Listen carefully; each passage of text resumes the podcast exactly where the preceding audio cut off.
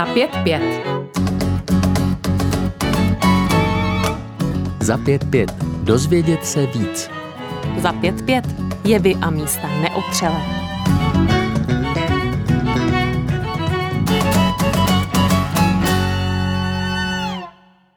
Pracuje pro budoucnost a to tím, že léčí minulost. Německá novinářka Zilia Schultheis se do Česka přestěhovala před 20 lety a počase začala pracovat pro Česko-německý fond budoucnosti. Co naše země spojuje a jak vnímáme společnou minulost? I o tom bude naše povídání na proglasu právě teď, tedy v sobotu za pět pět. Dobrý den, Silio. Dobrý den, ahoj. Dnešním dílem vás provází Hana Šarfová.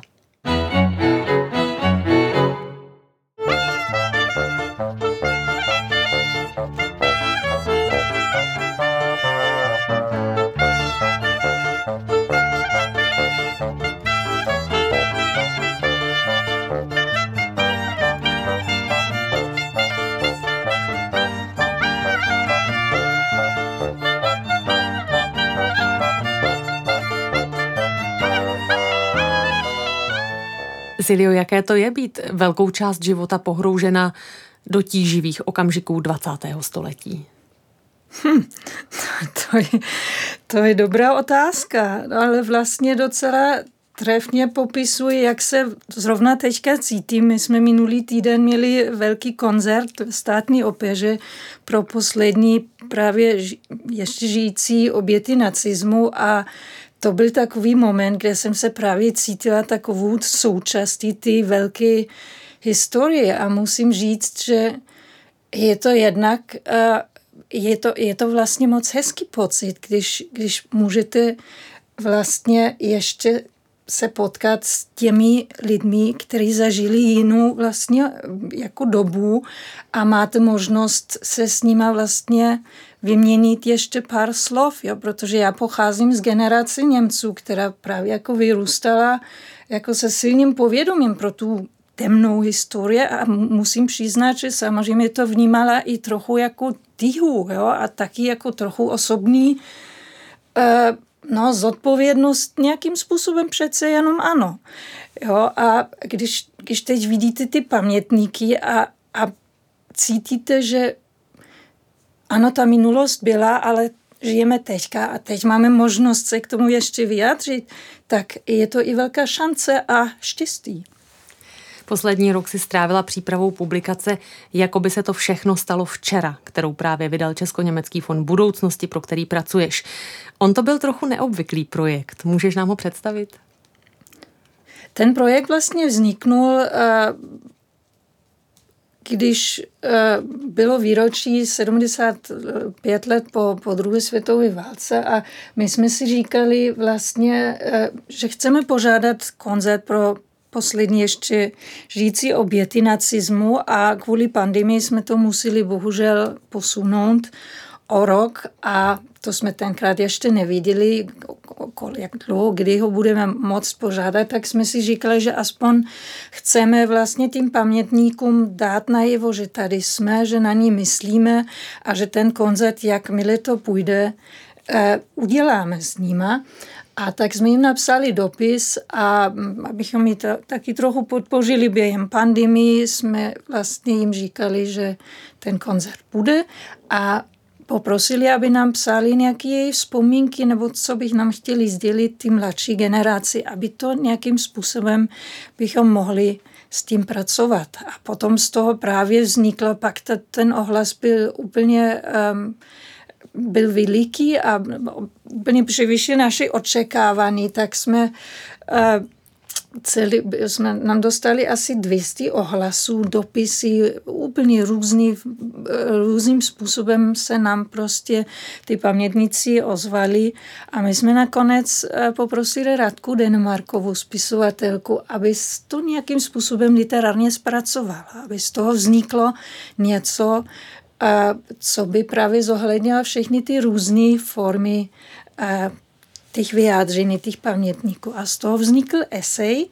a k tomu jsme nechali ještě fotografa Karla Cudlina vyfotit 22 pamětníků a esej a portréty spolu eh, tvoří knihu, která nese název, jako by se to vče, všechno stalo včera. Je to česko-německá publikace, kde jsou jednak i citáty pamětníků právě z těch dopisů, co nám poslali a taky z povídání, co jsme my s nima potom vedli. Který dopis nebo rozhovor s pamětníky ti utkvěl obzvláště v paměti? No já jsem vlastně potom navštívila pamětníky doma osobně spolu s Karlem Cudlinem, který ji vyfotil a asi ty osobní setkání mě nejvíce jsou ještě v, pamět, v paměti, protože já jsem, já jsem byla velice dojata, jak, jak vlastně ty pamětnice nás přijali a i mě jako Němku, že to vůbec nebyl tématem. Jo? Oni nás tam vítali, hostili, prostě povídali jsme se s nimi, taky mi říkali, přijďte, přijďte na kafe někdy, jo, potom prostě vznikly takový příjemný rozhovory a právě tam cítila u všech úplně i tu vůli tomu smíření, že tam vůbec žádná, naopak jedna pan, pamětnice říkala, ano, Němci mě zavraždili tátu, ale Vždyť podívejte, dneska pořád nám podávají ruku ke smíření. Já jim nic nemám za zlý. A to mě strašně dotklo. Ještě teď jako se mi chce plakat, když tohle na to myslím. A, a předtím nám ta paní vyprávěla, že prostě zavraždili jí tátu, když jí bylo sedm let. A to, to mi přijde fantasticky úplně. Nakonec tuto pamětnici z vaší nové knihy si teď můžeme poslechnout. Já jsem Renata Pavelková, narodila jsem se 8.2.1938 a protože můj otec byl žid, povolali ho do Terezína 10. února 45 skoro posledním transportem a já jsem musela s ním v sedmi letech. Děti z toho manželství, které byly starší než rok, byly považovaný za židy a táta tam zůstal, zemřel a 16. května. Mě dneska 82 a pořád se peru s tou zátěží, kterou jsem zažila po prožití toho koncentráku, kdy máma s náma dvěma, mám ještě sestru o sedm let mladší, zůstala sama a zažili jsme spoustu bídy, spoustu odříkání. Nikomu to nepřeju. Nebylo to lehký. A není to lehký celý můj život se s tím srovnat. A když říkáte se s tím srovnat, měla jste třeba nějaký pocit toho, že byste i někomu nebo něčemu měla odpustit? Eh, já eh, na nikoho nejsem namíchnutá. Přijde někdo, kdo sfanatizuje davy a ty jdou za ním. To je prostě dav. Tehdy ta doba taková byla. Zabili mi tátu, ale naprosto necítím zlobu nebo vůči Němcům. Naprosto ne. Myslím si, že, že ta doba je jiná a naopak myslím si, že obdivuju Němce, že se dokázali s tímto balvanem srovnat a že jsou, jaký jsou. Teď pořád nabízejí ruku smíru. Já bych řekl možná dvě zkušenosti. První zkušenost je, že jsem absolvoval Czech German Professionals program, který teda dává dohromady mladé profesionály z České republiky a z Německa. Mm, Myslím si, že jsme tam byli všichni jako nějaký jako jeden celek lidí, kteří se snaží sobě navzájem porozumět. A tím, že ti lidé byli už nějak poměrně kosmopolitně nastavení, tak eh, to, to porozumění tam bylo eh, poměrně velké. No a ta druhá zkušenost z té mé rodné obce, a tam si myslím, že je to klíčové, protože vy jste mluvila o davu že vždycky je průšvih, když je to DAF. Přesně tak. A, Který eh, strhne. A DAF je prostě ta většinová, většina, která třeba právě jako nemá možnost studovat nebo nemá ano. možnost někam vyjet. A přišlo mi, že to je to podstatné, že pracovat s mládeží a s mladými lidmi, aby ta příležitost byla um, i na té místní úrovni u mladých, kteří tu příležitost uh, v životě tolik nemají. Děkuji vám, že se o to snažíte a ohromně si těchto lidí vážím. Děkuji. Tolik slova přeživší nacistické persekuce Renaty Pavelkové ve vašem projektu Dialog 1 plus 1. Asi nejsilnější moment tohoto vyjádření je pro mě právě to téma odpuštění. Bylo v rozhovorech s pamětníky, které si vedla přítomné vždy, nebo se setkala i s nemožností odpustit? Říkala mi jedna pamětnice úplně na rovinu, no já jsem Němce vůbec ne, nemusela dlouhou dobu. Až když jsem měla vlastní děti a oni se pak eh, ve škole stýkali s, s Německem, měli nějakou školní výměnu a pak se z toho vrátili a začali si psát s těma německýma vlastně dětmi. A potom skrze vlastně děti jsme se dostali i my k ním a dneska se s kamarádíme s tou rodinou. Jo? To, mě, to, to mi přišla taky jako moc otevřená a taková prostě um, odpověď, že ano, to nejen tak prostě, že to přijde odpuštění jasně, ale že oni se k tomu museli dopracovat i částečně.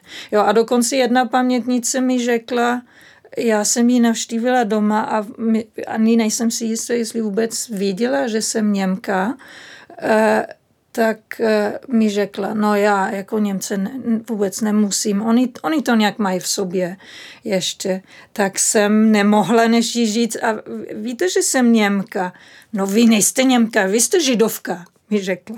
tak to, to jsem brala taky, jakože je to taky svým způsobem odpuštění, jo, tak. Je to těžká věc. Ovšem na fotografiích Karla Cudlína jsou pamětníci zachyceni úžasným způsobem. Vlastně na mě působí velice optimisticky. Je to jen dojem, nebo je opravdu spojuje jakási nezlomnost? To rozhodně a proto jsme i vybrali pro tuto část knihy právě citát jedné pamětnice, s kterou jsem taky osobně mluvila a ten citát je já v sobě mám takovou sílu k přežití. Jo, a to jsem si právě odnesla z toho hodinového rozhovoru s ní, kde popsala právě celý ten svůj příběh, samozřejmě nelehký, a, a, ale celou dobu jsem tam cítila, že ta ta paní fakt se nenechala lomit a, a, a pokračuje a, a už to prostě má, má to takhle v sobě. Ano, to, to myslím, že to platí pro, pro všechny ty lidi. A máš pocit, že se ta svědectví a poselství těchto lidí daří předávat dál? Přeci jen pro dnešní generaci mladých je druhá světová válka něco jako středověk. To je jedna důležitá otázka, kterou, kterou jsme si položili ve Fondu budoucnosti a samozřejmě si ji jako položím i jako matka dvou dětí a asi každý z nás. A my jsme ve fondu proto vymysleli takový projekt, eh, který se jmenuje Jedna plus jedna dialogy. Eh, mladá generace mluví s pamětníky nebo obráceně. A tam jsme právě jako zkusili propojit vždycky jednoho pamětníka s jedním mladým člověkem, který taky jako dělá nějaký česko-německý projekty, kterými ve fondu podporujeme. A ale taky jsme vybrali právě z jiných sfér, aby jsme trochu vystoupili z té naší bubliny, jsme třeba taky oslovili um, takzvaný influencery, jako je třeba Ladislav Zibura, který píše knihy o cestování a, a nebo Terezu Menclovou fotografku, o kterých jsme viděli, že oni právě mají nějaký větší dosah a, a, a poslouchají mladší lidé, abychom se právě k tím mladším lidem dostali i trochu jiným způsobem, jako obvykle. Tak si poslechněme další krátkou ukázku z projektu Česko-německého fondu budoucnosti Dialog 1 plus 1, který si lze pustit na YouTube, což všem vřele doporučuji. Spisovatel Ladislav Zibura jako zástupce mladé generace si povídal s přeživším osvětěmi Felixem Kolmerem. Dneska mluvíme v Německu už ze čtvrtou generací. A ta generace je je daleko víc pozitivní, než byly ty předcházející. S ní se ten dialog dá prostě provádět. Ty, ty mají prostě zájem, co ten druhý si myslí. No já bych rád věděl, jak, jak vy tu situaci s mladýma lidma vidíte, zejména tedy v Německu. Moje generace určitě, a to rozhodně nemluvím jenom za sebe, ale myslím si, že se to týká celé ty skupiny lidí mého věku, tak ten dialog vyhledávají a stojí o něj. Když se podívám na okruh svých přátel, všichni znají cizince z nejrůznějších zemí. Znají je osobně. A já si myslím, že to osobní poznání a ten osobní kontakt je v tomhle úplně nenahraditelný. Když se budeme znát napříč národy, tak to je podle mě nejlepší prevence toho, že, že se nestane tak snadno, že by přišel někdo, kdo nás mezi sebou znesváří, protože když přijde někdo a bude mi vyprávět, jaký jsou Němci, tak budu vědět, že to není pravda, protože znám 20 Němců a každý z nich je úplně jiný.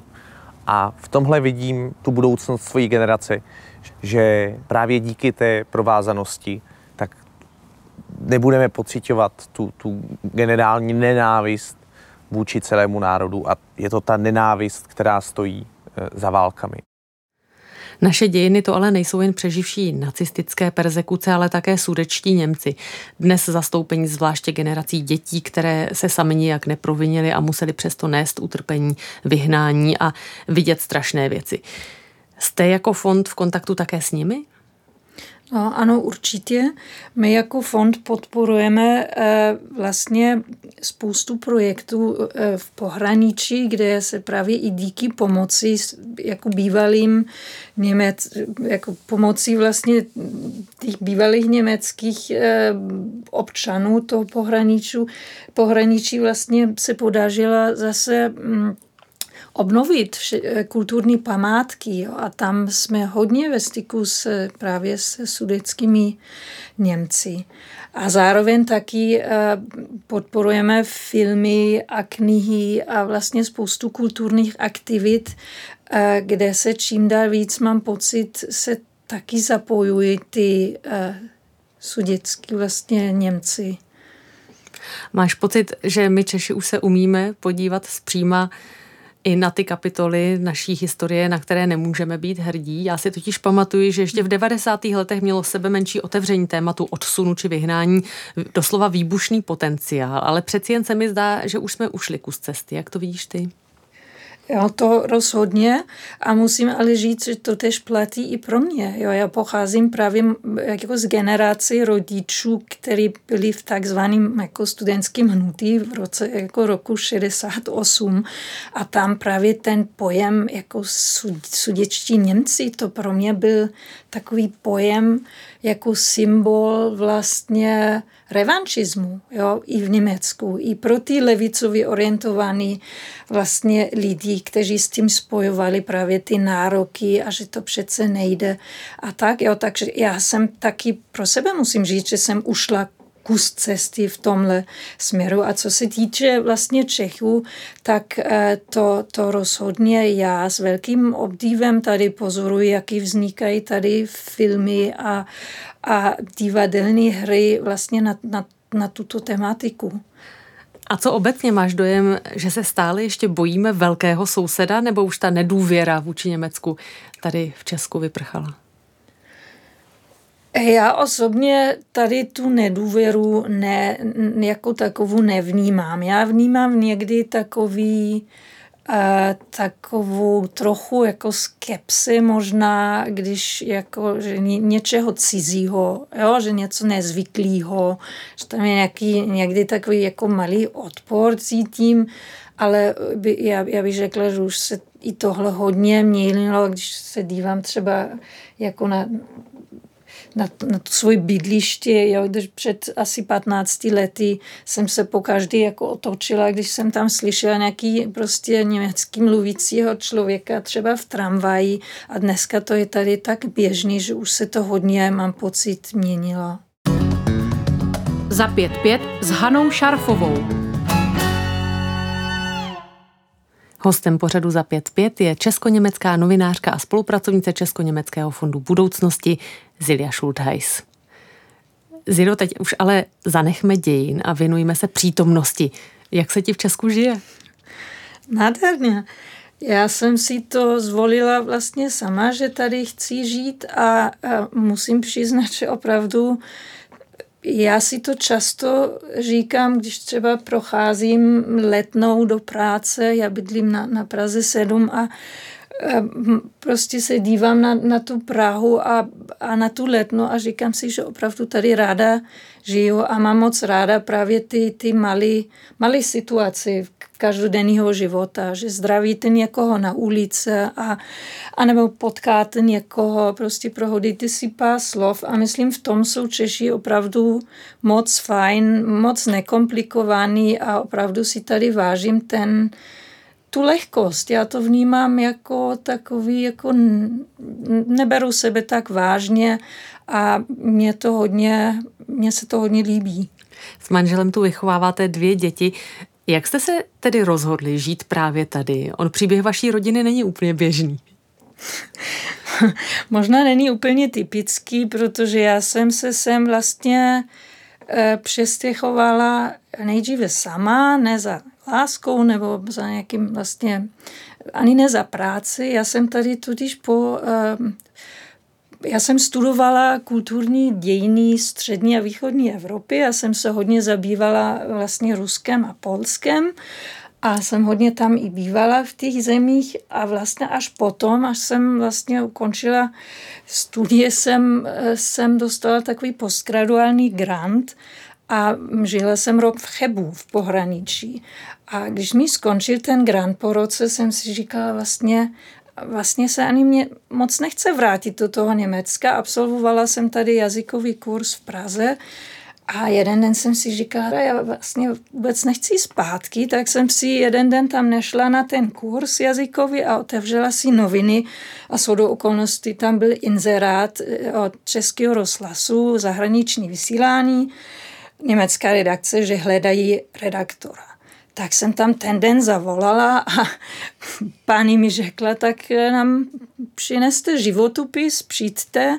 Já jsem životopis shodou okolností měla v počítači, protože jsem začala hledat práci, tak jsem se tam zastavila a tak ten český můj příběh vlastně začal. Jo. Vnímáš i po těch 20 letech kulturní rozdíly mezi Německem a Českem, mezi německým a českým živlem a nebo je i v rámci Německa a jeho regionu tolik kulturních rozdílů, že tě v Česku vlastně nic nemůže překvapit?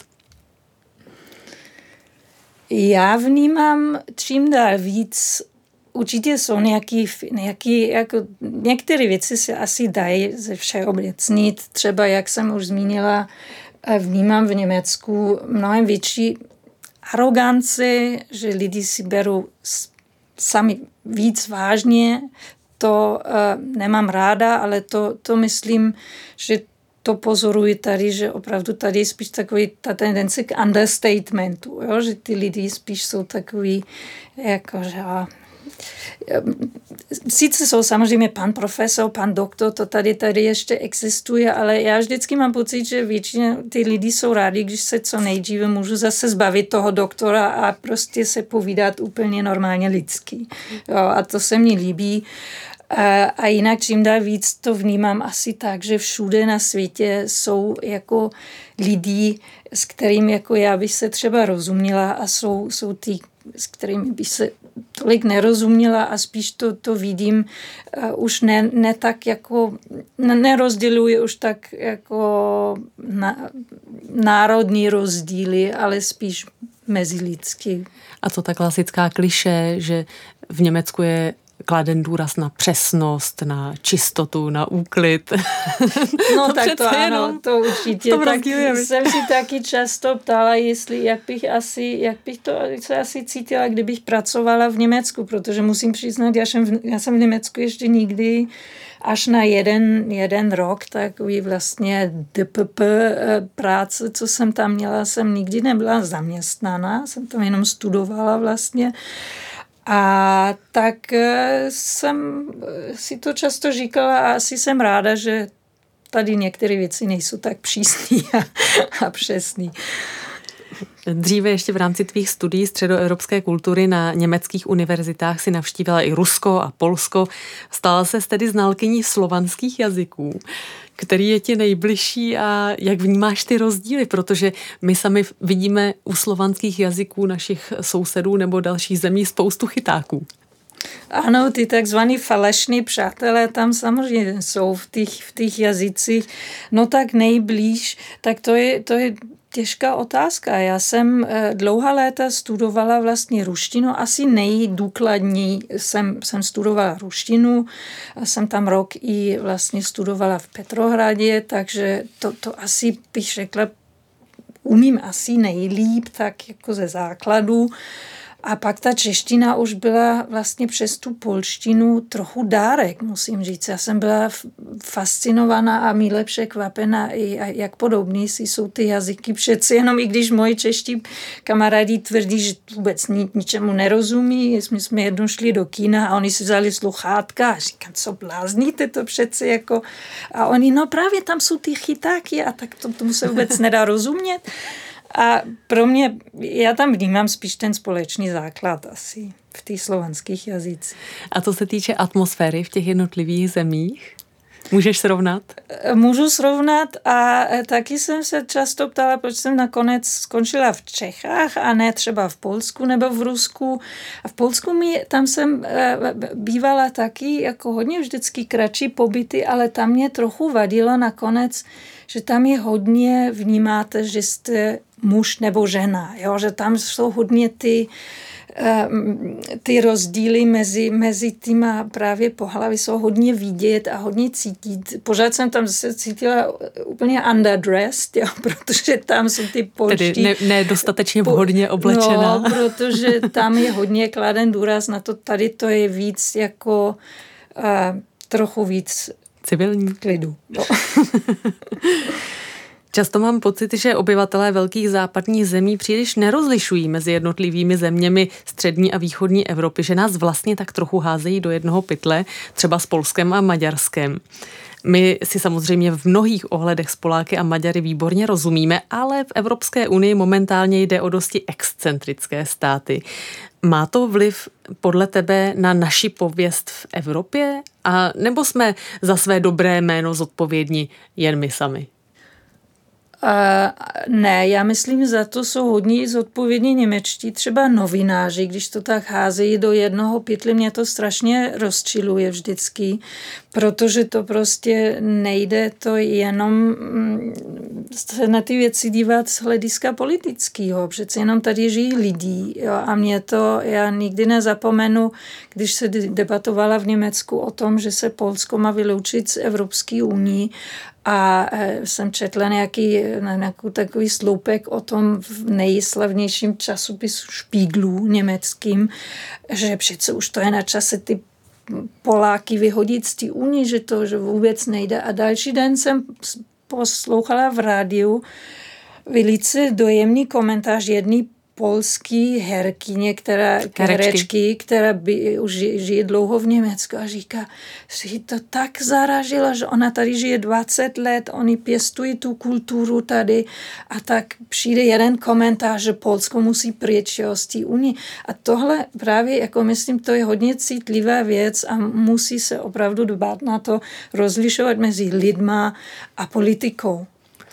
Je to i určitý patronát těch takzvaných starých zemí Evropské unie nad těmi novými stále ten pocit, že to jsou ti, kteří přišli pozdě?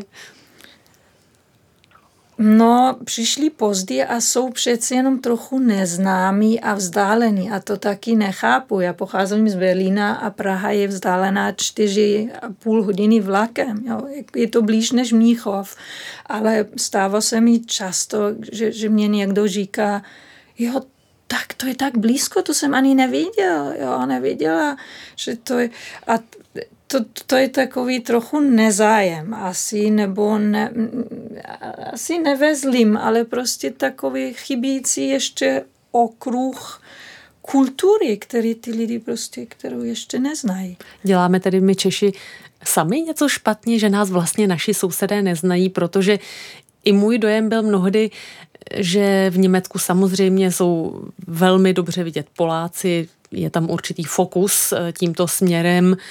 Maďaři ti jsou obecně hodně vidět, ale o Češích si mnozí Němci tak nějak nemysleli nic, protože je zkrátka neznají.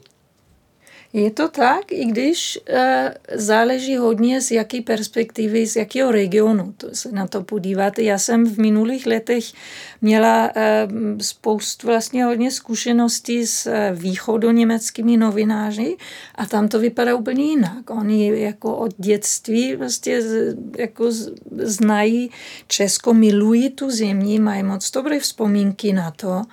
Jo, a, a to je úplně něco jiného v Berlíně. Tam samozřejmě máte blíž k tomu Polsku. A, takže to, to, je, to je jedna věc. A druhá samozřejmě je ta velikost té země. Často namítají mi lidi, jako a víme něco o Portugalsku, jo, tak trochu je to asi, e, souvisí to bohužel taky s, s velikostí té země, když to zní banální, ale je to asi tak. I když upřímně řečeno, kdo může říct, že opravdu zná Německo tady z lidí, kteří tady žijí, že je to vždycky to je otázka tak. zkušenosti a možnosti setkávání nebo ano. práce novinářů třeba také. Proč se Zilio jako expertka na středoevropskou kulturu dala na dráhu novinářky?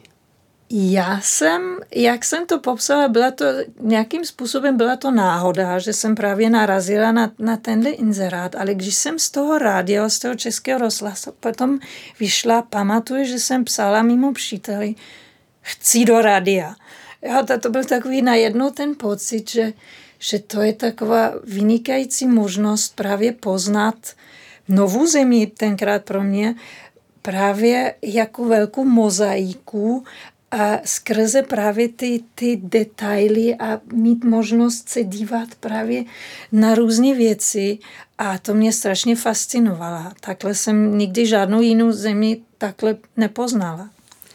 Německá novinářka Zilia Schultheis ovšem do médií nejen přispívá, ale spolu s Česko-německým fondem budoucnosti pro žurnalisty už šestým rokem připravuje tak trochu speciální novinářskou cenu. A o tom už za chvíli. Od roku 2016 každoročně uděluje Česko-německý fond budoucnosti společně s novinářskými svazy obou zemí Česko-německou novinářskou cenu. A to těm pracovníkům médií, kteří svými mimořádně kvalitními díly přispívají k lepšímu porozumění mezi Čechy a Němci. Naposledy se ceny udělovaly právě včera, tentokrát v moravské metropoli. Zilio, ty se na projektu od počátku podílíš. Jak a proč ten nápad vznikl?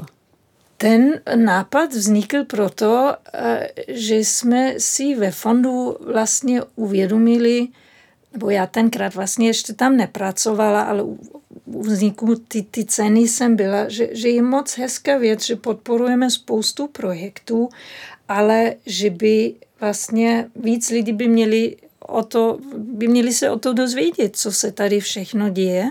Jo, to byla jedna rovina a druhá, že samozřejmě eh, média mají velký vliv na to, jak se, jak se ty lidi vzájemně vidí a na ty česko-německé vztahy, jako, na kterých nám hodně záleží ve Fondu budoucnosti. Ceny se udělovaly právě včera. Který z oceněných nebo nominovaných příspěvků tě letos obzvláště zaujal? Vždycky těžko vypíchnout jednu, ale eh, že mi to je čistě i fyzicky nejblíž geograficky. Eh, byl to příběh, který se odehrával právě ve, vlastně ve čtvrtý Prahy, kde bydlím na Praze 7 a je to právě příběh eh, česko-německo-židovské rodiny Velcových, který byli deportováni eh, právě z Prahy 7 eh, na nádraží Bubny jsme natáčeli medalionek z autorky tohoto příspěvku. Je to bývalá kolegyně z Českého rozhlasu 7, Markéta Kachlíková, která právě tenhle příběh zmapovala. Vznikla k tomu kniha, britského novináře, jmenuje se Sancta Familia a ona právě na základě té knihy zmapovala ten příběh a my jsme s ní právě obcházeli s, s kameramanem naším eh, místa, kde ta, ta rodina žila na Praze 7. Byly, jsou tam vlastně domy, které postavil jako, jako architekt, vlastně navrhnul eh, Rudolf Welz, Jo, a to mě strašně samozřejmě dotklo, když si uvědomujete, že tam denně procházíte, ani si neuvědomujete, kdo tam všude žije. Jsou tam dneska naštěstí ty štolpaštajne, jo, e, taky před vlastně domem. Tedy takové malé dlaždice s jménem a krátkým popisem osudu, nebo pouze jméno je na nich? Je jméno a dátum, kdy byli ano. deportováni a ty se umístili právě vždycky před rodním domem těch lidí, eh, který později byli deportováni, aby lidi právě na to myslili. A mi ta myšlenka přijde eh, strašně fajn, protože každý máme v každodenním životě prostě člověk na spoustu věcí nemyslí, neuvědomí si a tam je trochu nucený právě se na tom zastavit a, a doslova štolpan, nevím, jak se to říká, zakopne právě a zamyslí si. A to, to mě dotklo, že jsem i si uvědomil, že já spoustu věcí ne, neviděla, co tam ve svým pražském okolí se dějí, nebo tenkrát děli. Na základě čeho jsou obecně novináři ve vaší ceně oceňováni? Existuje tu nějaký společný jmenovatel? Ano, určitě my máme česko-německou porotu. A to, je, to je pro nás hodně důležité, aby právě tam byly, byly ty různé perspektivy. Tam jsou právě ty debaty o tom se vedou vždycky jako mezi českými a německými velice známými eh, novinářmi, jako jsou třeba Lida Rakušanová, nebo Daniel Brösle ze Süddeutsche Zeitung, nebo já nebudu vyjmenovat všechny, ale každopádně nám hodně záleží na tom, aby ty novináři byli na místě. Jo, to je jedno kritérium, aby právě uh, tam jeli do té zemi a um, píšu nebo referuji z vlastní zkušenosti. Jo, to je právě to, co, co dneska asi nejvíce chybí v té naší době, kde se všechno dá vlastně převzít z agentů, všude se objevují nějaké zprávy na různých kanálech a těžko ji ověřit často jo, a je hodně důležité mít spolehlivý vlastně zdroje a novináře a to samozřejmě to je jedno velké kritérium. A je vůbec dost příspěvků, které nějakým způsobem přispívají k vzájemnému porozumění mezi Čechy i Němci? Narážím na to, že přednost obvykle mají takzvané špatné zprávy. To máš určitě pravdu, ale myslím, že to eh, zase pro vítězy naší novinářské ceny eh, ne, ne, neplatí. To právě tam eh, je hodně i o ty pozitivní příklady, co si vlastně vybírají novináři a dělají si s tím práce. A já si osobně myslím, že to je i ta správná cesta, že víc dokážete, je to vlastně se vším životě, že víc dokážete motivovat někoho, když eh, mu dáte nějaký pozitivní příklad a ne když ho odradíte a nadáváte a řeknete, to je všechno špatný. Vy novináře oceňujete, ale právě žurnalistika, jak si sama před chvílí zmínila, se s nástupem sociálních sítí a různých dezinformačních kampaní dostává stále pod větší tlak. Vnímáš to jako novinářka? Co o tom soudíš? Ano, ten tlak vnímám teď především jako v rozhovorech s novináři, protože já teď eh, ne, už v podstatě jako novinářka denně ne, nepracuje, tak, eh, tak to určitě vnímám i tlak na tu rychlost a, a to je právě taky důvod, proč chceme tu cenu motivovat novináře je spojená i s finanční odměnu, aby si ještě, protože často to je tak, že musíte si ještě zaplatit ty cesty, že vlastně ty prostředky často i nejsou v médiích na, na zahraniční cesty, protože se šetří, tak eh, to určitě tomu tlaku chceme vlastně eh, trochu čelit tím, že, že jim dáme tu pozitivní motivaci.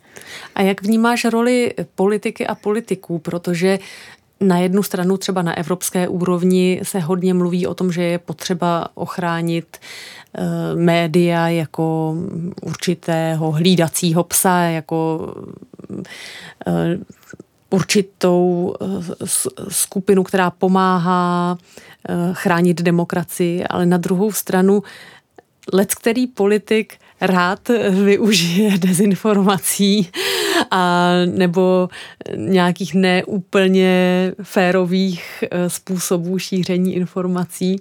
Jak vidíš um, tohle dilema? Já vidím asi uh, ty, ty problémy tady a v, v Německu různě. Já v Německu považuji za největší problém asi, nebo jeden velký problém novinářiny dneska, že to je ten obrovský tlak k takzvaný political korektnosti, jo, že vlastně Politické není, korektnosti, ano. Ano, že, že vlastně čím dál víc jste vlastně vystavena tomu, že nesmíte o některých věcech nějakým způsobem psát, nebo je tam velká debata o, o takzvaným genderování, jo, jak, jak mu smíte nebo nesmíte použít vlastně uh, ty uh, pohlaví jako těch, těch eh, slov, gramaticky čistě, jo? Jak, jak se vůbec smíte. A to, to podle mě je velký, velký problém a já to nevidím moc optimisticky, když se to tím směrem pokračuje dál. Uh, nejsem z toho vůbec uh, nadšená a myslím, že to je i velký problém, že Němci to trochu přestřílili s tím, že to opravdu přeháněli. Jo, a že to bude i pro novináře čím dál jako horší, protože tak je, je z, z těch věcí hned nějaká kampan a jsou jako do, do extrému. Tam chybí trochu ten zlatý střed často. Jo, a tady v Čechách spíš vnímám problém, že, a to mi popsal nedávno i, i eh, právě e, český novinář takhle, který pracuje dlouhodobě v Německu, že tady prostě to povolání novinářů není, není, není jakoby ochráněně tak, jak v Německu, že to, on to popsal tak, že v Německu, jak milí vytáhnete ten svůj průkaz novinářský, tak máte zelenou jo, a můžete prostě jít to bráno jako jasně, máte právo jako novinářům je potřeba zestupnit, prostě přistupnit všechny informace a zachovat se k nimi takovým způsobem. A tady jsou případy, kde je slyšet, že politici odstrkají novináři a jako spíš se zachovají, že se jich chtějí zbavit. Jo. A tohle samozřejmě není dobrý. A co bys jako novinářka a zároveň člověk, který usiluje o dobré vztahy mezi národy a porozumění mezi generacemi, doporučila lidem, kteří nevědí, čemu věřit, jak se zorientovat, jak rozeznat poplašné zprávy od skutečných, zkrátka, jak se neznepokojovat víc, než je nutné? No, já bych asi v první řadě doporučila trochu omezovat celý ten přísun těch informací a ne zabývat si od rána do večera nějakýma zprávama. A já čím dál víc vnímám, že to je i obrovská ztráta času a že nás to odvádí vlastně od těch věcí, soustředit se víc na věci, které nám přijdou podstatné jo, a mít prostě takový, jako, takový trochu zdravý selský rozum pro, pro to, co je důležitý a co není. Jo. Já myslím, že se utopíme v těch zprávách brzo a že to není dobrá tendence. Nejen o sousedství Čechů a Němců jsme si povídali s novinářkou a koordinátorkou Česko-Německého fondu budoucnosti Siliou Schultheiss. Děkuji ti, že jsi našla čas na rádio Proglas a přeji ti, ať se ti v Česku dál líbí a ať všechny vaše projekty pro vzájemné porozumění národů padnou na úrodnou půdu. Děkuji moc krát i za pozvánku. A loučí se taky Hana Šarfová. Mějte se hezky, těším se příště.